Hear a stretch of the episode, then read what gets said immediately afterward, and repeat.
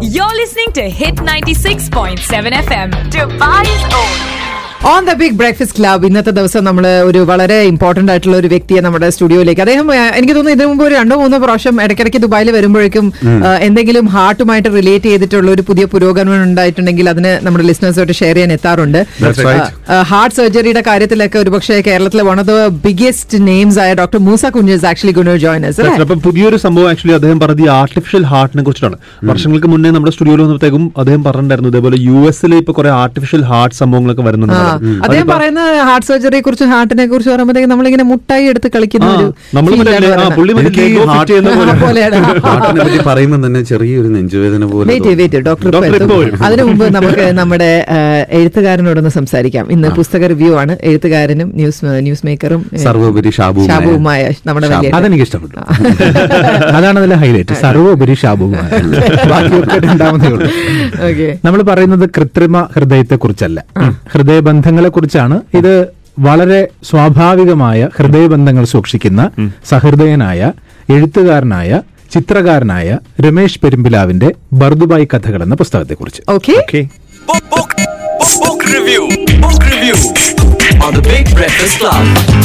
Bur Dubai എന്ന് പറയുമ്പോൾ ദുബായിയുടെ ഹൃദയമാണ്. എല്ലാത്തിലും.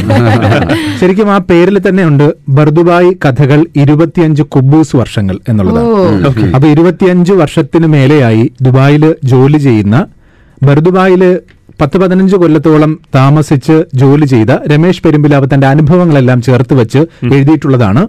അദ്ദേഹം തൃശൂർ ജില്ലയിലെ പെരുമ്പിലാവിലാണ് ജനിച്ചത്. ആയിരത്തി തൊള്ളായിരത്തി തൊണ്ണൂറ്റി രണ്ട് മുതൽ ദുബായിലുണ്ട്. അതുകൊണ്ട് തന്നെ കുറച്ച് കൂടുതൽ ചരിത്രം പറയാനും ഉണ്ടാവും. ചിത്രകലയാണ് പ്രവർത്തന മേഖല. ഇപ്പോൾ എമിറേറ്റ്സ് എയർലൈൻസിൽ എഞ്ചിനീയറിംഗ് വിഭാഗത്തിൽ ക്യാബിൻ അപ്പിയറൻസ് ആർട്ടിസ്റ്റായിട്ട് ജോലിയെടുക്കുന്നു. അദ്ദേഹം ഈ ഇതിന്റെ ആമുഖത്തിൽ പറയുന്നത് പോലെ നമ്മുടെ പ്രവാസത്തെക്കുറിച്ച് ഒരുപാട് പേര് പലതരത്തിൽ വ്യാഖ്യാനങ്ങൾ പറഞ്ഞിട്ടുണ്ട് നിർവചനങ്ങൾ എഴുതിയിട്ടുണ്ട്. അതിൽ രസകരമായ കൗതുകമുള്ള ഒരു നിർവചനം കൊടുത്തത് പ്രൊഫസർ എം എൻ വിജയൻ മാഷാണ്. അദ്ദേഹം എഴുതിയത് ഒരു ഭീമനും സ്വയം ചൂടാനല്ല കല്യാണ സൗഗന്ധികം അന്വേഷിച്ച് കൽഹാരത്തിലേക്ക് പോകുന്നത്. പ്രവാസി അങ്ങനെ തന്നെയാണ്. സ്വന്തം ഉന്നതി മാത്രമല്ല ഒരു പ്രവാസിയുടെ ലക്ഷ്യം. കുടുംബത്തിന്റെ പ്രാരാബ്ദങ്ങളും അതിന്റെയൊക്കെ പ്രതിസന്ധികളൊക്കെ തരണം ചെയ്യാനുള്ള ഒരു പോക്കാണ്. അതുകൊണ്ടാണ് പറഞ്ഞ ഒരു ഭീമനും ഒരു സ്വയം ചൂടാനല്ല കല്യാണ സൗഗന്ധികം അന്വേഷിച്ച് കൽഹാരത്തിലേക്ക് പോകുന്നത്. ആമുഖം അങ്ങനെ തുടങ്ങുന്നു. മരുഭൂമിയിലെ വന്യമായ ചൂടിൽ തണലാകുന്ന ഒറ്റപ്പെട്ട മരമാണ് ഗാഫ്. തല നിറയെ ജടപിടിച്ച് പൂർണ ആരോഗ്യത്തോടെ നിൽക്കുന്ന മരത്തിന്റെ ചുവട്ടിലെന്നും തണലാണ്. ദേശാടന പക്ഷികൾ കൂടണയാൻ എത്തുന്നതും ഈ മരത്തിലാണ്. തണൽ തേടി അണയുന്നവർ ശമനമാവുമ്പോൾ തനിക്ക് തണലായ മരത്തെ തിരിഞ്ഞൊന്ന് നോക്കാൻ പോലും തുനിയാതെ നടന്നു പോകുന്നു. മരം അപ്പോഴും അടുത്ത യാത്രികന് തണലേകാൻ കാത്തു നിൽക്കും. പ്രവാസിയുടെ ജീവിതത്തോട് ചേർത്ത് നിർത്താം ഗാഫ് മരത്തെ. കേരളം കണ്ട ഏറ്റവും വലിയ വിപ്ലവമാണ് പ്രവാസം. ഭടന്മാർ പരാജയപ്പെടുകയും രാജ്യം വിജയിക്കുകയും ചെയ്യുന്ന യുദ്ധമാണത്. അങ്ങനെ ആമുഖത്തിൽ അദ്ദേഹം കുറെ കാര്യങ്ങൾ പറയുന്നുണ്ട്. അനുഭവങ്ങൾ എഴുതി പുസ്തകമാക്കാൻ തക്കതായതൊന്നും ജീവിതത്തിൽ ഉണ്ടായിട്ടില്ല എന്നിപ്പോഴും വിശ്വസിക്കുന്നു. അങ്ങനെ പറയുമ്പോൾ പോലും അദ്ദേഹത്തിന്റെ അനുഭവങ്ങളിൽ സ്വാഭാവികതയുണ്ട്.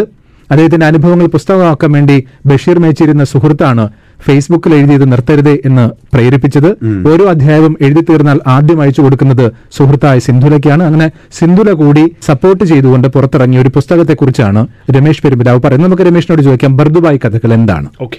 ബർദുബായ് കഥകൾ എന്റെ അനുഭവങ്ങളാണ് പുസ്തകത്തിൽ രേഖപ്പെടുത്തിയിരിക്കുന്നത്.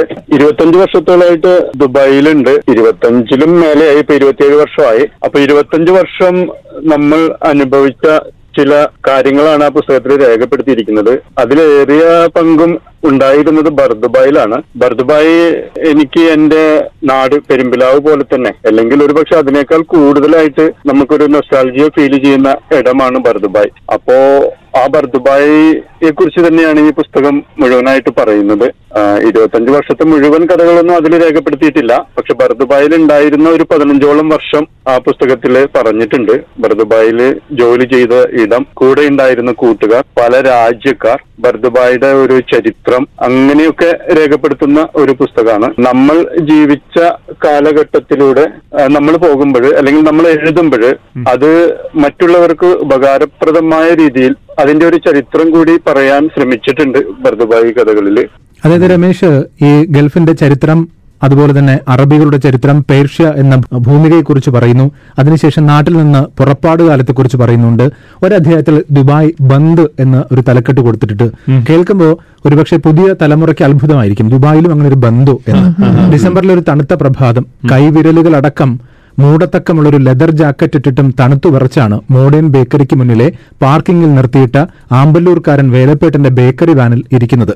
അങ്ങനെ പറഞ്ഞുകൊണ്ട് ഇദ്ദേഹം രാവിലെ എട്ട് മണിക്ക് കടയിലെത്തി. കടയിലേക്ക് കടക്കാൻ പറ്റാത്ത വിധം മരത്തകടിൽ തീർത്ത പരസ്യ ബോർഡുകളാണ്. നാലോചോക്ക തൊണ്ണൂറ്റിരണ്ട് കാലഘട്ടമാണ്. അന്ന് ഈ പറഞ്ഞ പരസ്യ ബോർഡുകൾ മാത്രമേ ഉള്ളൂ. പുതിയ ഫ്ലക്സ് ബോർഡുകളോ അല്ലെങ്കിൽ അതിനുശേഷം വന്ന നിയോൺ ലൈറ്റ് ബോർഡുകളോ ഒന്നുമല്ല. പരസ്യ ബോർഡുകൾ എഴുതി ചുവരിൽ ആ കടകളിൽ പതിപ്പിക്കുന്നത്. അങ്ങനെ ഇരിക്കുമ്പോഴാണ് ബാറുവാല മുസ്തഫക്ക ചായയും പൊറോട്ടയും കീമയും കുടിവെള്ളവും കൊണ്ടുവച്ചത് കഴിച്ചു വായ കഴുകി വന്നപ്പോൾ സമയം ഒരു ഒൻപത് മണിയായി. അപ്പോഴേക്കും ലത്തീഫും വന്നെത്തി. ഞങ്ങൾ ജോലികൾ തുടങ്ങിയപ്പോഴാണ് ധൃതിയിൽ ഉസ്താജി കടയിലേക്ക് കയറി വന്നത്. ആജ് ബന്ദ് ഹേ ഷീഷ ബന്ദ് കരോ ദുഖൻസെ ബാർ നിക്കലോ എന്നിങ്ങനെ പറയുകയും പുറത്തുവച്ച ബോർഡുകളെല്ലാം അകത്തേക്ക് വെക്കുകയും ചെയ്യുന്നു. കാര്യമെന്തെന്നറിയില്ലെങ്കിലും ലത്തീഫ് ഉസ്താജിയെ സഹായിക്കുന്നുണ്ട്. ഹിന്ദി അത്ര പോരാത്തതിനാൽ സംഗതി കൃത്യമായിട്ട് പിടികിട്ടിയിട്ടില്ല. പൊടുന്നനെ കടയടച്ച് ഞങ്ങൾ പുറത്തെത്തി. ദുബായിൽ ബന്ദിന്റെ ഒരു പ്രതീതി. അക്കാലത്ത് പത്രങ്ങളൊന്നും ദിവസവും കിട്ടില്ല. രണ്ടാമത്തെ ദിവസമാണ് പത്രങ്ങൾ കടകളിൽ എത്തുന്നത് മലയാളം റേഡിയോ പ്രക്ഷേപണം അരമണിക്കൂർ മാത്രം ദൈർഘ്യമുള്ളത് തുടങ്ങിയത് ആ വർഷമാണ്. അതിലും വാർത്തകളൊന്നും തുടങ്ങിയിട്ടില്ലായിരുന്നു. അയോധ്യയിലെ ബാബറി മസ്ജിദ് ഇന്നലെ പൊളിച്ചുവെന്നും നാടൊട്ടുക്ക് പ്രശ്നങ്ങളാണെന്ന് മുഹമ്മദ് പറഞ്ഞു തീരുമ്പോഴേക്കും അൽ മുസല്ല റൌണ്ട് ബോട്ടിൽ നിന്നൊരാൾക്കൂട്ടം വീഡിയോ ഷോപ്പ് കടന്ന് ഷിയാ മസ്ജിദിനരികിലൂടെ മുന്നോട്ട് വരുന്നു. കുറച്ചുകൂടി അടുത്തെത്തിയപ്പോഴാണ് അതൊരു ജാഥയാണെന്നും പള്ളി പൊളിച്ചതിന്റെ പ്രതിഷേധമാണിത് എന്നും മനസ്സിലാവുന്നുള്ളൂ. പാകിസ്ഥാനികളും തമിഴരും മലയാളികളും ബംഗ്ലാദേശികളും ഹൈദരാബാദികളും അടങ്ങുന്ന ഒരു സംഘം പ്രതിഷേധവുമായിട്ട് വരുന്നുണ്ട്. രമേശ് ആ ചരിത്ര സംഭവം ഓർക്കുന്നുണ്ട്. ആ രീതിയിൽ പറയുമ്പോൾ ഞാൻ ഒരു ഇരുപത് വയസ്സാവുമ്പോൾ തൊണ്ണൂറ്റി അഞ്ച് തൊണ്ണൂറ്റി ആറ് കാലഘട്ടത്തിൽ എനിക്ക് പെട്ടെന്ന് ഇവിടുന്ന് പോകേണ്ടി വന്നിട്ടുണ്ട്. ഒരു ചെറിയ ബിസിനസ് നടത്തുന്നു. അപ്പോ അത് പരാജയപ്പെടുന്നു. പ്രായം ചെറുതായതുകൊണ്ടും പക്വതയില്ലായ്മ കൊണ്ടും അത് കൊണ്ടു നടക്കാൻ പറ്റുന്നില്ല. ആ കാലത്താണ് ഇവിടെ പൊതുമാപ്പ് വരുന്നത്. അപ്പൊ ഈ പൊതുമാപ്പ് നമ്മളെ എങ്ങനെയാണ് ബാധിക്കുന്നത്? അപ്പൊ എനിക്ക് എന്റെ വിസ ഓവറായി എനിക്ക് ഇവിടെ നിൽക്കാൻ പറ്റാതായി. കട എടുത്തതിൽ വിസ കിട്ടിയില്ല. അപ്പൊ നമ്മൾ എംബസിയിലൊക്കെ പോകുന്നു. അപ്പോ പൊതുമാപ്പ് ആദ്യമായിട്ട് വരുമ്പോൾ അതിന്റെ ഒരു ഒരു ഭാഗമാകാൻ കൂടി നമുക്ക് കഴിയാണ്. കാരണം ഇങ്ങനെയൊക്കെ നമ്മൾ ഇവിടെ കടയൊക്കെ തുടങ്ങുകയൊക്കെ ചെയ്തിട്ട് പോലും വലിയ കടത്തിൽ വരുമ്പോൾ അവസാന നാട്ടിൽ പോകാൻ പറ്റാതെ പൊതുമാപ്പിൽ നാട്ടിൽ കയറി പോകേണ്ട ഒരവസ്ഥ ഉണ്ടായിട്ടുണ്ട്. ആ പോകുന്ന യാത്രയിൽ നമ്മൾക്ക് ഇവിടുന്ന് ഒരു അറബിയെ കൂട്ടുകെട്ടുകയും അതിന്റെ ഒരു ടെൻഷനൊക്കെ ഞാൻ ഒരു അധ്യായത്തിൽ പറഞ്ഞിട്ടുണ്ട്. ദുബായ് പൂരം എന്ന് പറഞ്ഞിട്ട്. ആ വർഷം തന്നെയാണ് ഇവിടുത്തെ ദുബായ് ഷോപ്പിംഗ് ഫെസ്റ്റിവൽ ആരംഭിക്കുന്നത്. അതായത് ദുബായിൽ നമ്മൾ രണ്ട് ഇൻസിഡന്റ് ഒരേ സമയത്ത് ഉണ്ടാവുകയാണ്. ഒന്ന് ഇവിടുത്തെ ആദ്യത്തെ പൊതുമാപ്പ് പിന്നെ ഇവിടെ വരുന്ന ഫെസ്റ്റിവൽ ഷോപ്പിംഗ് ഫെസ്റ്റിവൽ ഇങ്ങനെയാണ് അതിന്റെ ഒരു ചരിത്രം നമ്മൾ രേഖപ്പെടുത്തുന്നത്. നമ്മൾ ജീവിച്ചിരുന്ന സമയത്ത് എങ്ങനെയാണ് നമ്മളെ ചരിത്രം ബാധിക്കുന്നത് എന്നുള്ളത് കൂടി അടയാളപ്പെടുത്തുകയാണ്. അത്തരത്തിൽ തന്നെയാണ് നയന്റി ടൂൽ വന്ന സമയത്ത് ബാബറി മസ്ജിദിന്റെ ഇഷ്യൂ ഉണ്ടാവുന്നത്. അപ്പൊ ആ ഒരു കാര്യം കൂടി പറയുന്നു. ആ സമയത്ത് തന്നെ മോനിഷ മരിച്ച കാര്യം പത്രത്തിലൂടെ നമ്മൾ അറിയുന്നു അപ്പൊ അങ്ങനെയുള്ള ഓരോ സംഭവങ്ങൾ നമ്മുടെ അനുഭവങ്ങളിലൂടെ ബന്ധപ്പെടുത്തിയിട്ട് എഴുതിയിട്ടുള്ള പുസ്തകമാണ് ഭർതുപായി കഥകൾ. അതേ പറയുന്നുണ്ട് ഈ ആ അന്നേ ദിവസം ക്ലിപ്പിൽ നിന്നും മാറ്റാതെ തന്നെ തലക്കെട്ട് വായിക്കാൻ ശ്രമിച്ച് ഞാൻ വല്ലാത്തൊരു ഞെട്ടലിലേക്കാണ് പിടഞ്ഞു വീണത്. അതായത് ഒരു അന്ന് ആ കടയൊക്കെ അടച്ച് തിരിച്ചു വന്ന് ഒരു കടയിലേക്ക് കയറി ചായ കുടിക്കാൻ നിൽക്കുന്ന സമയത്ത് പരിചയമുള്ള ഒരാളുടെ ഒരു ചായക്കടയാണ്. അവിടെ കയറി നിൽക്കുമ്പോഴാണ് ഈ തൂക്കിയിട്ടിരുന്ന പത്രത്തിന്റെ ക്ലിപ്പ് ഇളക്കാതെ തന്നെ നോക്കിയപ്പോഴത്തേക്ക് ചെപ്പടി വിദ്യ എന്ന ചിത്രത്തിന്റെ ചിത്രീകരണം നടക്കുന്നതിനിടയിൽ മോനിഷയും അമ്മയും സഞ്ചരിച്ചിരുന്ന കാർ ആലപ്പുഴയ്ക്കടുത്ത് ചേർത്തലയിൽ വെച്ച് ബസ്സുമായി കൂട്ടിയിടിച്ച് മരണപ്പെട്ട ഒരു വാർത്ത പത്രത്തിൽ കാണുന്നു ആലോചിച്ചുക ഈ അത്രയും കൊല്ലങ്ങൾക്ക് മുമ്പ് ഒരു വാർത്ത അറിയാൻ ഉള്ള പ്രയാസം കൂടി രമേശ് രേഖപ്പെടുത്തുന്നുണ്ട്. മറ്റൊരു അധ്യായം എന്ന് പറയുന്നത് പെഷവാറിലെ അമ്മ എന്നാണ്. അദ്ദേഹത്തിന്റെ ഒപ്പം ജോലി ചെയ്തിരുന്ന കൂട്ടായ അബ്ദുൽ ലത്തീഫ് എന്ന് പറയുന്ന ഒരു പെഷാവർക്കാരൻ പട്ടാണി പയ്യന്റെ വീട്ടിലേക്ക് പോകുന്നതാണ്. അവിടെ ചെല്ലുമ്പോഴത്തേക്ക് പഷ്തുവിലെ നാടോടി ഗാനത്തിന്റെ താളത്തിൽ കുട്ടികൾ നൃത്തം ചെയ്യുന്നുണ്ട് ഒരിടത്ത്. ലത്തീഫിന്റെ അമ്മീജാൻ ഞങ്ങളുടെ അടുത്തേക്ക് വന്നു. പഷ്തു ഭാഷയിൽ എന്തോ ചോദിച്ചു എന്നോട്. അപ്പോൾ അവരുടെ വലതു കൈ നെഞ്ചിലേക്ക് ചേർത്ത് പിടിച്ച് താടിയിലേക്ക് മുട്ടിച്ചിരുന്നു. മകനെ നിനക്ക് സുഖമല്ലേ എന്നാണ് അവർ ചോദിച്ചത് എന്ന് ലത്തീഫ് പറഞ്ഞു.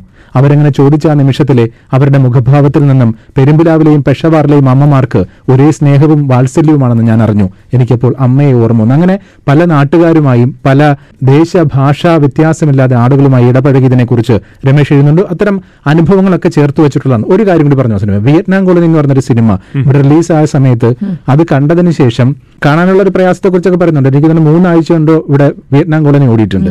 അതിനുശേഷം രമേശ് ഇവിടെ നിന്നൊരു കത്ത് എഴുതി അയക്കുകയാണ്. ഇതിന്റെ സിദ്ധിക്കുന്ന. ലാലിനും. അങ്ങനെ അതിനുശേഷം ഇദ്ദേഹം നാട്ടിലേക്ക് എത്തുന്നു.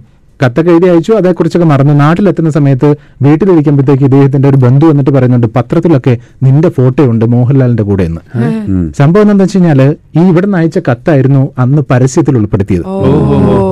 അതിനു മുമ്പ് എ ആർ ഗൗരിയമ്മ മറ്റോ ഈ സിനിമ കണ്ടതിന് ശേഷം അവർ എഴുതിയ ഒരു കുറിപ്പായിരുന്നു പരസ്യത്തിന്റെ അന്ന് അങ്ങനെയൊക്കെ ആയിരുന്നല്ലോ. ആരെങ്കിലും ഒരാൾ ഇതിനെ പ്രൊമോട്ട് ചെയ്യുന്നത്. അപ്പൊ ഗൾഫിൽ ഇത് മൂന്നാം വാരം ഓടുന്നു എന്ന് പറഞ്ഞിട്ട് രമേശ് എഴുതിയ. അങ്ങനെ രമേശ് അവിടെ നാട്ടിലെ താരമായി മാറിയതടക്കമുള്ള കുറെ അനുഭവങ്ങളൊക്കെ ചേർത്ത് വെച്ചിട്ട് ബർദുബായി കഥകൾ രമേശ് പെരുമ്പിലാവ് എഴുതിയത് ചിന്ത പബ്ലിഷേഴ്സ് പ്രസിദ്ധീകരിച്ചത്.